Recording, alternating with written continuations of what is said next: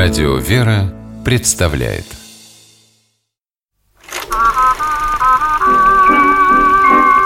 Домашний кинотеатр. Здравствуйте, с вами Алексей Дементьев. В этой программе вы не услышите рассуждений профессионального киноведа. Я просто делюсь впечатлениями благодарного кинозрителя, регулярно пополняющего свою домашнюю видеоколлекцию. Это разговор о фильмах, которые, посмотрев однажды, время от времени пересматриваешь и каждый раз находишь для себя что-то новое. Итак, мотор. Только один раз схожу к ней. Ненадолго. Всего на пару минут. Зачем тебе это, Манодж? Только зря расстроишься. Да нет. Я и так все помню. Хочу увидеть ее еще раз. Манодж, или Ману, как зовут его близкие, герой индийского кинофильма «Встреча под дождем». Фрагмент из него мы сейчас услышали.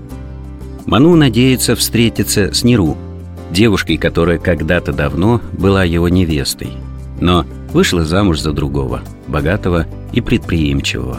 Прошло 17 лет, а Ману так и не смог ее забыть. Киноленту в 2004 году снял режиссер Ритупарно Гхош, известный своим новаторским подходом к кинематографу. Фильм заметили за пределами Индии.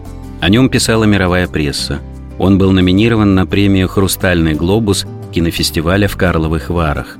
А у себя на родине получил национальную кинопремию как лучший фильм года. Любопытно, что в этой картине мы не увидим многих традиционных для индийского кино приемов. Герои не поют и не танцуют. С экрана не выплескивается буйство цветов, красок и эмоций.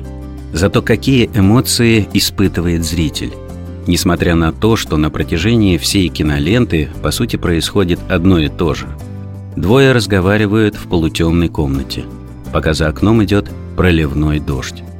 Но режиссеру Ритупарно Гхошу удалось снять этот долгий разговор так, что оторваться от него просто невозможно.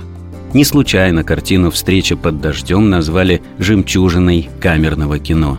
Именно так отозвался о фильме американский журнал Variety.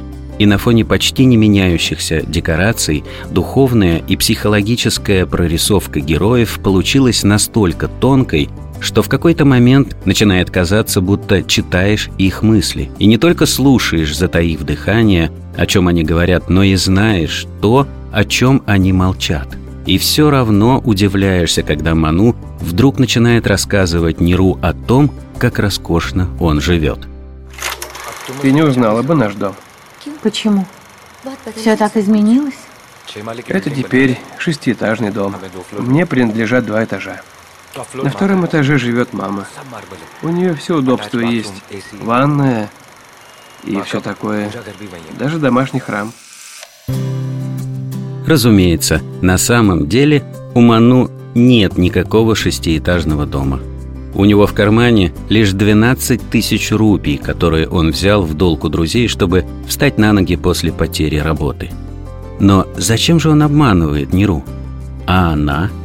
Говорит ли она ему правду, рассказывая, что богатый муж пропадает в зарубежных командировках, что хозяйством занимаются слуги, которых сейчас просто нет дома? До самого финала картины разговор между героями будет держать зрителя в напряжении, а развязка окажется неожиданной.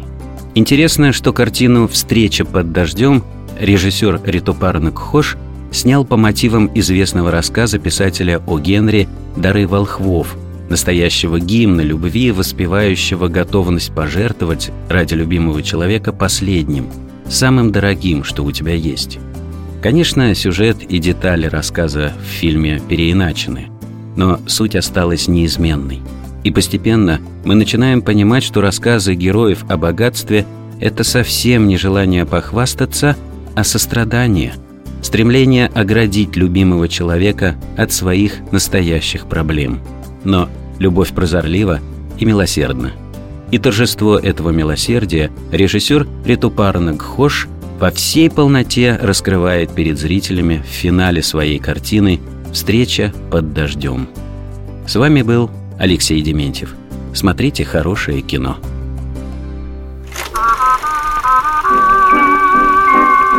Домашний кинотеатр.